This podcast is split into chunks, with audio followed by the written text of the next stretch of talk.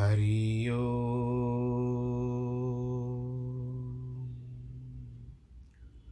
हरि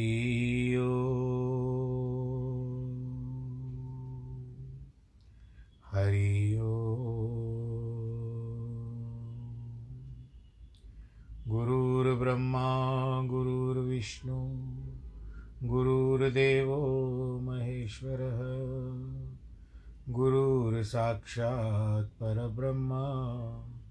तस्मै श्रीगुरवे नमः। विघ्नेश्वराय, वरदाय, सुरप्रियाय, लम्बोदराय, सकलाय, जगद्दिताय, नागाननाय, श्रुतियज्ञविभूषिताय, गौरीसुताय, गणनाथ नमो नमस्ते। नाहं वसामि वैकुण्ठे। योगिनां हृदयेन च मद्भक्तां यत्र गायन्ति, तत्र तिष्ठामि नारद। जिस घर में हो आरती, चरण कमल चितलाय, तहाँ हरि वासा करे, ज्योत अनंत जगाए जहाँ भक्त कीर्तन करे बहे प्रेम दरिया, कहाँ हरि श्रवण करे सत्यलोक से आए। सब कुछ दीना आपने, भेंट करूँ क्या नाथ? नमस्कार की भेंट लो, जोड़ू मैं दोनों हाथ। जोड़ू मैं दोनों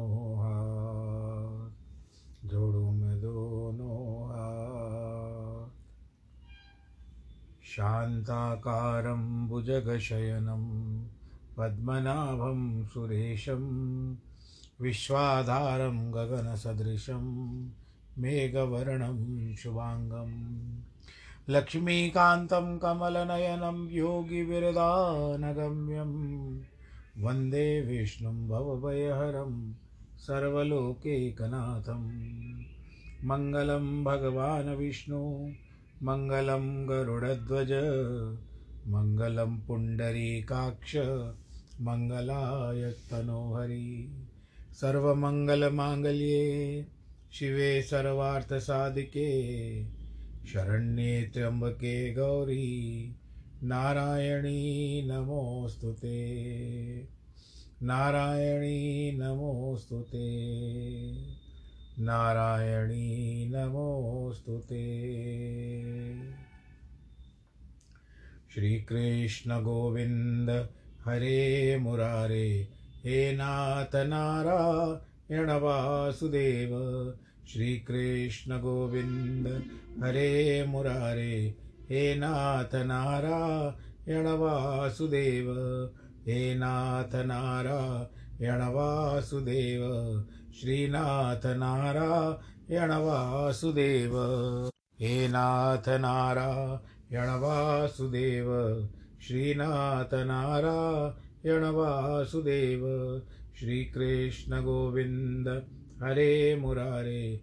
हे नाथ नारायण वासुदेव हे नाथ नारायण वासुदेव हे नाथ नारायण वासुदेव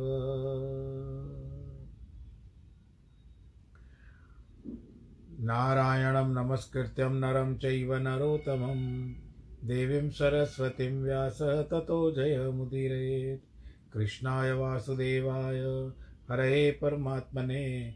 प्रणतक्लेशनाशाय, गोविन्दाय नमो नमः। सच्चिदानन्दरूपाय विश्वोत्पत्त्यादिहेतवे तापत्रयविनाशाय श्रीकृष्णाय वयं नुमः।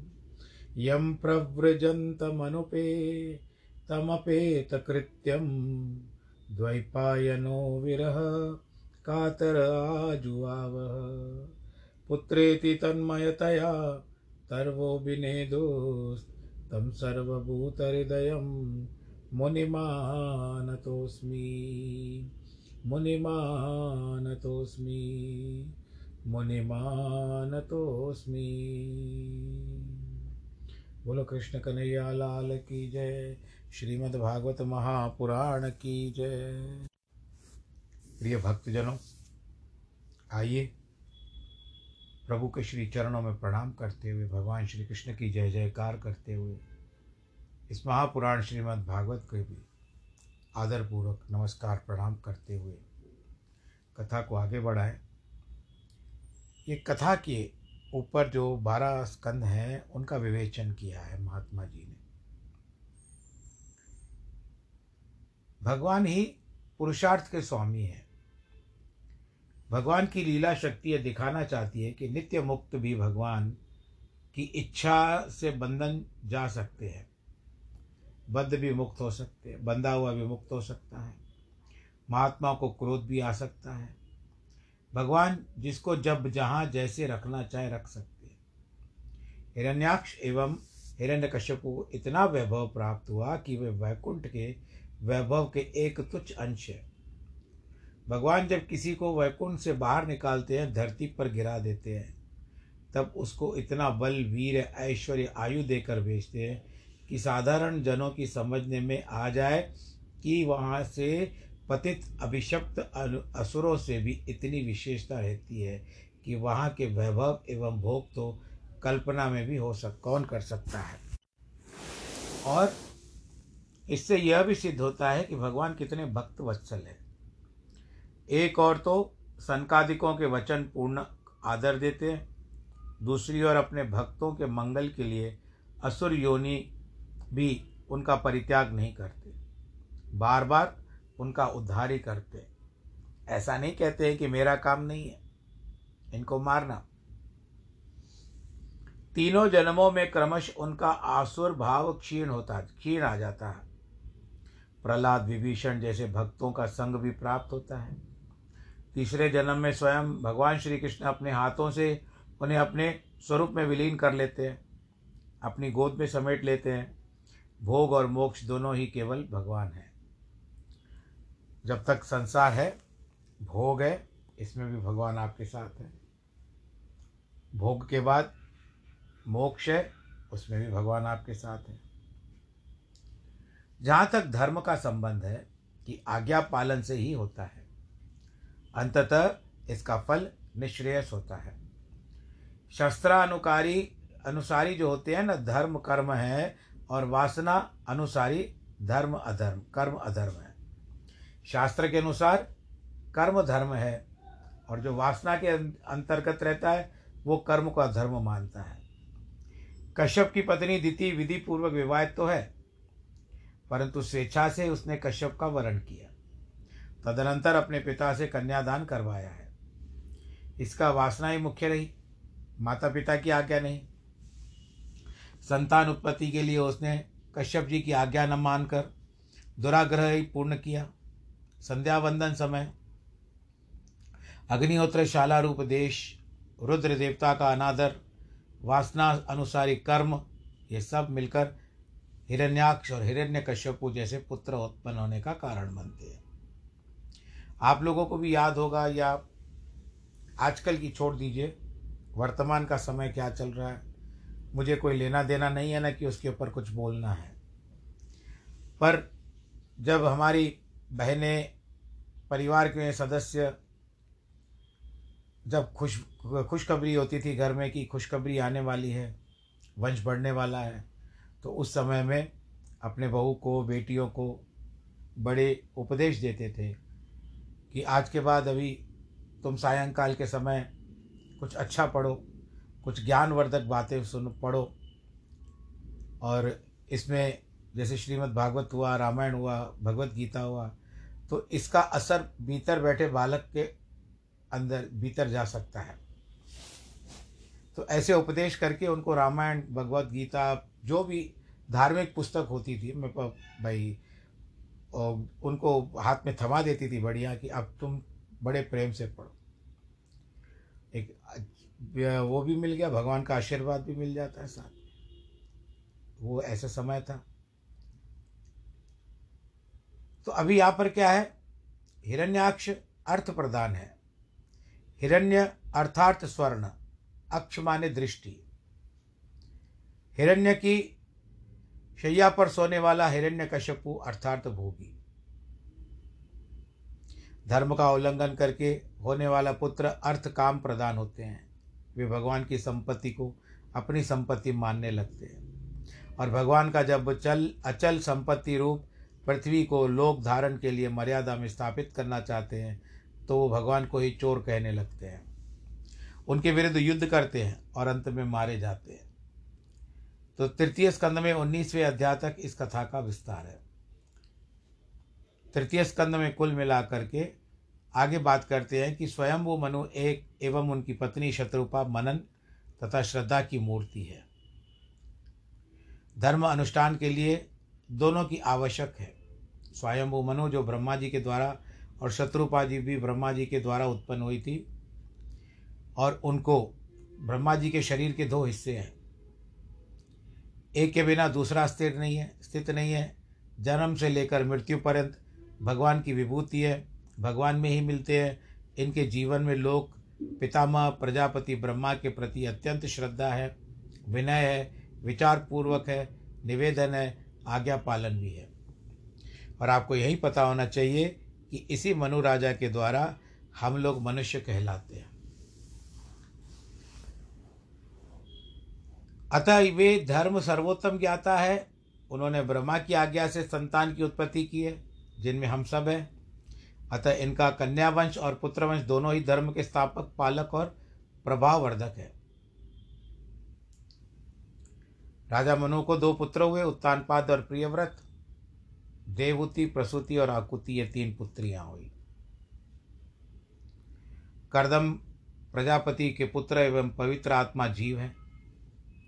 वे प्रजापति की आज्ञा से विवाह करके दीर्घकाल पर्यंत तपस्या करते हैं। चिरकाल तक तपस्या किए बिना ब्रह्मचर्य दृढ़ नहीं होता और वंश प्रभावशाली नहीं होता। करदम ने भगवान दर्शन पर्यंत तपस्या रूप आराधना का अनुष्ठान किया है। उसके बाद प्रभु की आज्ञा के अनुसार विवाह करने का निश्चय किया। स्वयंभू मनु एवं शत्रुपा स्वयं करदम ऋषि के पास आए और अपनी कन्या देवभूति उनको विधि पूर्वक दे दी, कन्यादान कर दिया।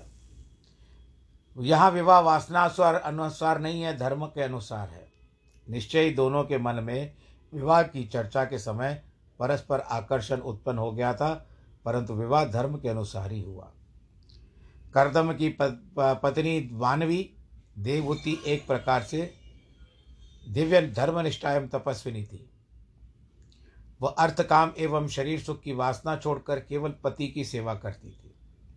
अर्थ और काम की लेश मात्र वासना न रहकर पवित्र हृदय से अपने पति की सेवा की। जब स्वयं करदम ने ही उसे वर मांगने के लिए प्रेरित किया, तब देवभूति ने दंपति धर्म के अनुसार बड़े संकोच से समाग और गम और संतान प्राप्ति की संकेत दिए। यही अर्थ कामना रहित, काम रहित धर्मनिष्ठा ज्ञान रूप कपिल को जन्म देती है। द्वितीय और देवूति में श्वासन और निर्वासन मन का प्रत्यक्ष दर्शन होता है। वासना वासित मन संसार का हेतु है। निर्वासन मन जो होता है, वो मुक्ति का है। श्रीमद् भागवत में प्राय सर्वत्र ऐसा क्रम रखा गया है कि भागवन, भगवान, भागवत की महिमा अधिक है। भगवान से भागवत की महिमा अधिक है। यह बात स्थान स्थान पर स्पष्ट होती है। करदम देवूति के संयोग से कपिल का जन्म हुआ।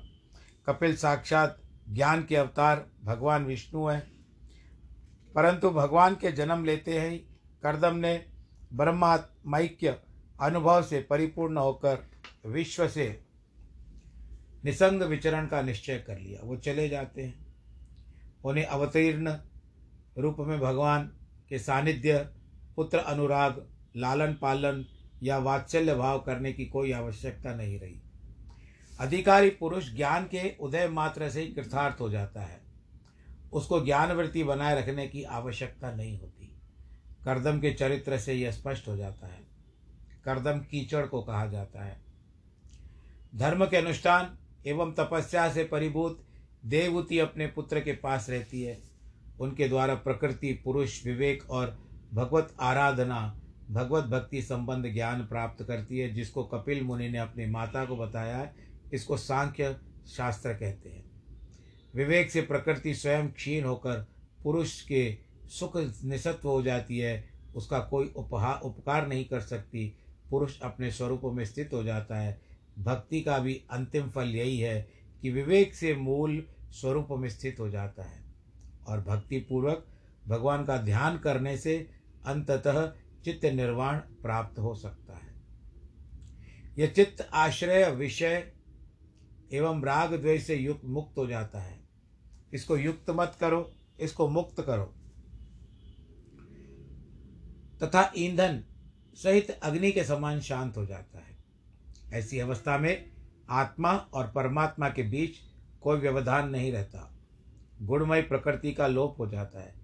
यह स्पष्ट है कि तृतीय स्कंद सांख्य सांख्य कारिका आदि में वर्णित सांख्य शास्त्र नहीं है, क्योंकि ये सिद्धांत आत्मा परमात्मा की एकता का प्रतिपादन करता है और भक्तियों के द्वारा भगवत तत्व का चित्त शोधन करता है। जहाँ भागवत के कपिल भक्ति योग का दृढ़ प्रतिपादन करते हैं, वहाँ ब्रह्मात्म ऐक्य बोध में उसको सफल बताते हैं। वहाँ सांख्य कारिका एवं वर्तमान सांख्य दर्शन के कपिल अपनी विचार भूमि में ईश्वर को स्वीकार तक नहीं करते श्रीमद् भागवत का सांख्य सेश्वर सांख्य है। भगवान ही पुरुषार्थ रूप है। कपिल ने सभी शास्त्रों का आदर किया है। इसके पहले आपने सुना कि भगवान ही पुरुषार्थ के स्वामी हैं और भगवान ही पुरुषार्थ रूप है। कपिल मुनि क्या कहते हैं? उनका कहना है, वस्तु एक है, दृष्टा भी एक है, परंतु इंद्रियों के द्वारा भेद से एक ही दृष्टा, वही एक वस्तु अनेक रूप में देखने लगते जैसे वह एक ही गुलाब का फूल जिह्वा से कटु, नासिका से सुगंधित, नेत्रों से सुंदर रक्तवर्ण, त्वचा से सुकुमार, सूख जाने पर चुरमुर शब्द प्रतीत होता है। वैसे ही भगवान शास्त्रीय साधनों के भेद से अनेक रूपों में दर्शन देते हैं। भगवान एक ही है। दर्शन भेद से उसे किसी प्रकार का भेद नहीं होता। ये समन्वय, दृष्टिकोण को अभूप दृष्टिकोण अपूर्व है। शास्त्रों के प्रति श्रद्धा की स्थापना करना है। कपिल जन्म मृत्यु को वास्तविक नहीं मानते। उनका कहना है कि पदार्थों की जो उपलब्धि होती है, उसका स्थान है अंतकरण। जब तक उसमें तादत्म्य एवं अथवा अहमभाव होता है, तभी तक जीव जन्म है।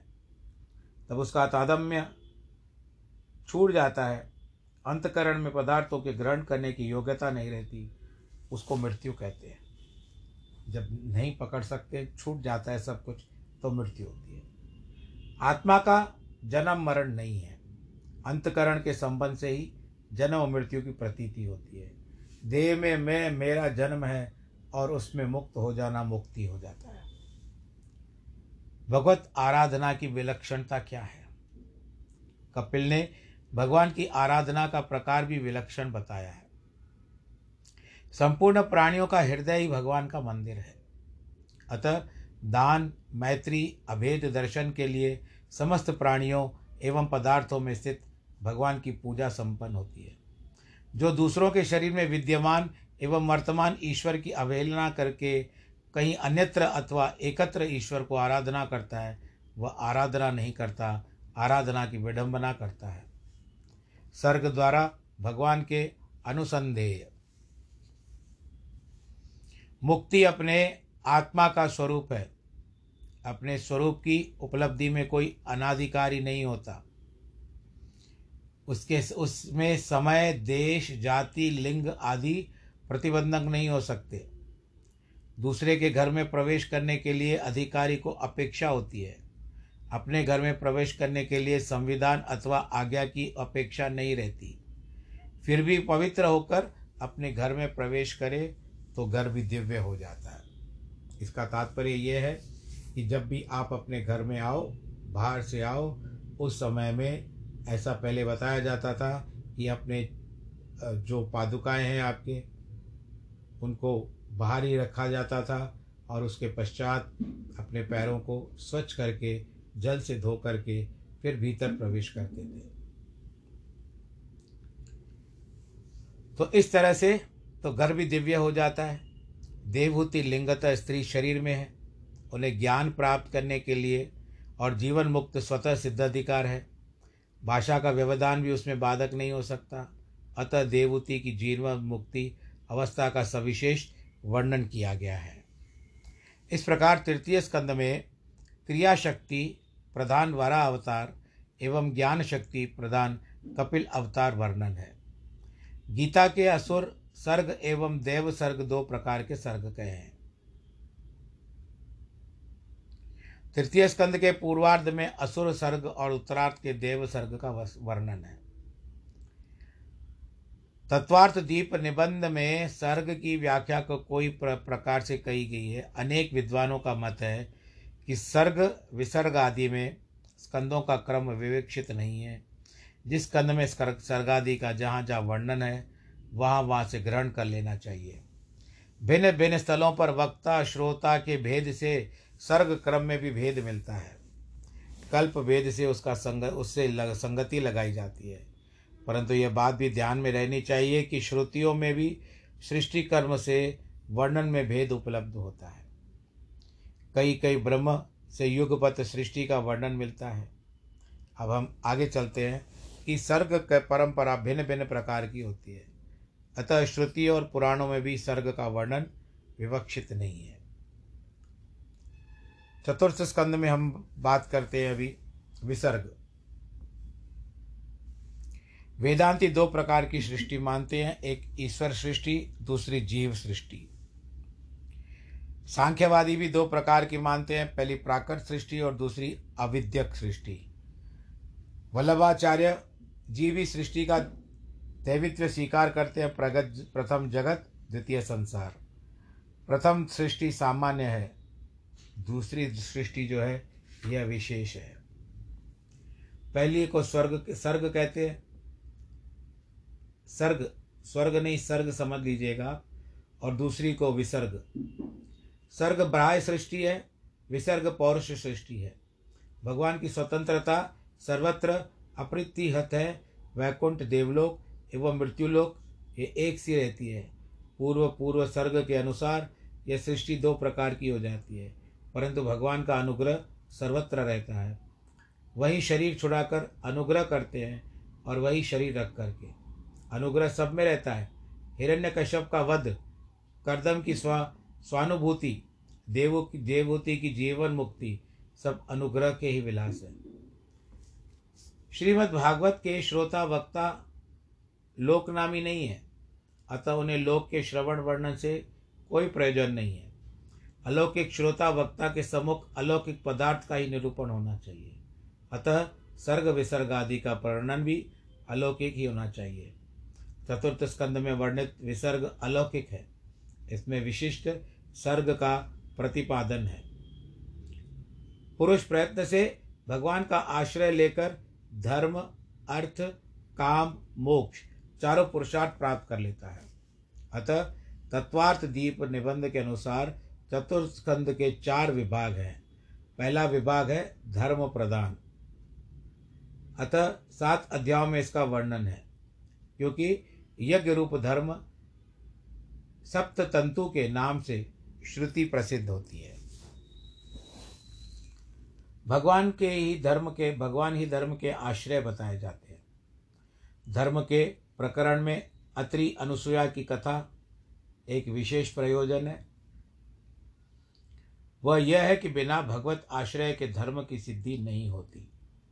गुण भेद से भगवान के तीन रूप अवश्य हैं, परंतु उनमें ईश्वर एक है। उनकी ईश्वरता भी एक जैसी है। अतः इन तीनों में से किसी का तिरस्कार करने पर ईश्वर का तिरस्कार होता है और धर्म की सिद्धि नहीं होती। दक्ष ने शिव का तिरस्कार करके धर्म संपादन करना चाहा।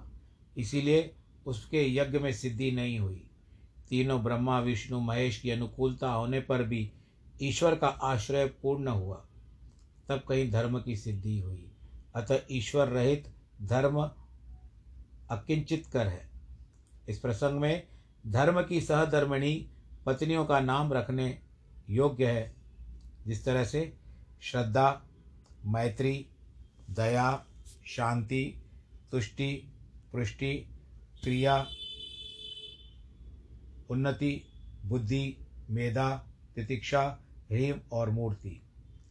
इन पुत्रियों के नाम ध्यान देने योग्य कि शुभ, प्रसाद, अभय, सुख मोद, स्मय, योग, दर्प, अर्थ, स्मृति, क्षेम, विनय एवं नर नारायण। वास्तविक धर्म के साथ इन पत्नियों का रहना और वंश का होना आवश्यक है। धर्म की सिद्धि के लिए भगवान का आश्रय आवश्यक है। धर्म की ही एक रूप निवृत्ति है। केवल विवाह या वंशवृद्धि धर्म नहीं है। अतः धर्म का यज्ञ, यागादि प्रवृत्ति रूप न होने पर भी धर्म की सिद्धि होती है।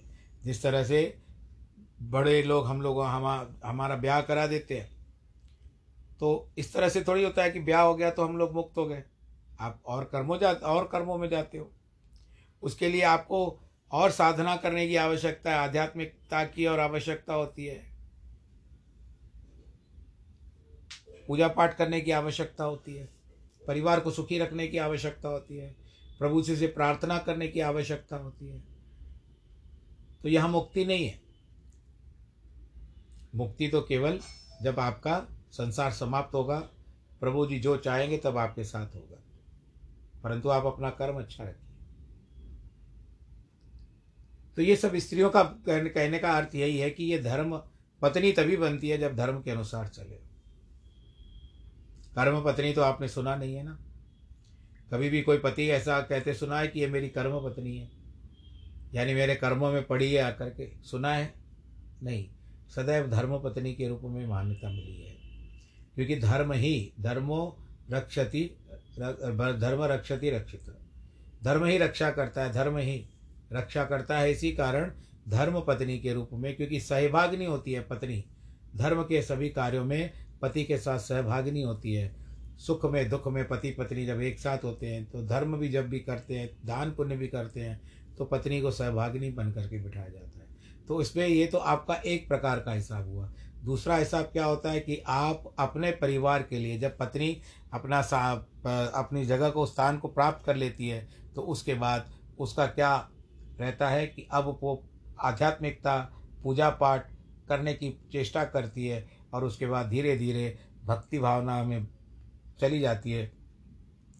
और परिवार जो होता है, वो पत्नी का, भगवान जी को आशीर्वाद अगर पति परिवार को मिलता है तो ये श्रेय बहुत सारा जाता है पत्नी को। क्योंकि वो अपने घर में नाम सिमरन करती है। पति देव ऐसा नहीं कि बैठे रहा है, भाई ठीक है, कोई भक्त हो पूजा पाठ करते हो तो कोई लेना लेना नहीं। परंतु दूसरी ओर पति देव जाते हैं, वो जा कर के अपने कार्य को देखते हैं। तो सुबह तक पत्नी जो भी है पूजा पाठ दो समय की आरती, पूजा, भोग, ठाकुर जी को सब करने के बाद निवृत्त हो जाती है। और उसके बाद पति देव भी अपने कार्य से संलग्न जो भी कार्य का पूरा निपटारा करके जब अपने घर पहुँचता है तो पत्नी ने क्या किया? घर में बैठ करके नाम की कमाई कर ली और पति देव काम की कमाई लेकर के आए हैं और दोनों मिल बांट करके एक दूसरे को अपने विचार बतलाते हैं। बोलो, कृष्ण कन्हैया, लाल की जय। तो यही कारण है कि कि कर्तव्य क्या है? कर्तव्य है कि अब अपने कर्तव्य की ओर जो हमको प्राप्त है, सौभाग्य मिला है प्रभु की भक्ति का, उस सौभाग्य को हम लोग अच्छी तरह से ले करके और आनंद के साथ उसको पूजा पाठ करते हुए या भगवत कीर्तन करते हुए हम अपना समय बिताएँ, क्योंकि ये जीवा जो है और ये जो मन जो है, ये दोनों और मस्तिष्क इन कभी कभी इन दोनों के साथ मिल जाता है। इसके लिए जिवा को नियंत्रित रखिए, मन को नियंत्रित रखिए, मस्तिष्क अपने आप ही नियंत्रित रहेगा। वैसे कभी कभी इसको बता देता है कि ये कार्य उचित नहीं है, मन को समझा देता है मस्तिष्क। तो इसी कारण ये सब बातें हैं। आज के प्रसंग को पूरा करते हैं और आप सब लोग भी बड़े आनंद के साथ रहिए। और इसके बाद मैं अष्टावक्र का विचार कर रहा हूँ आपको साथ साझा करने को। और अष्टावक्र मुनि की जो गीता है, अष्टावक्र गीता के ऊपर हम विचार करेंगे, उपदेश करेंगे। और इसी बीच आप अपना ख्याल रखिएगा, वैक्सीन नहीं लगवाइए तो लगवाइएगा, बूस्टर डोज बड़ी उम्र वालों के लिए उनको भी बताइएगा, बच्चों का भी शुरू हो चुका है, सब अपना ध्यान रखिए। आप सब लोग खुश रहें, वैवाहिक वर्षगांठ जन्मदिन वालों को बधाई, नमो नारायण।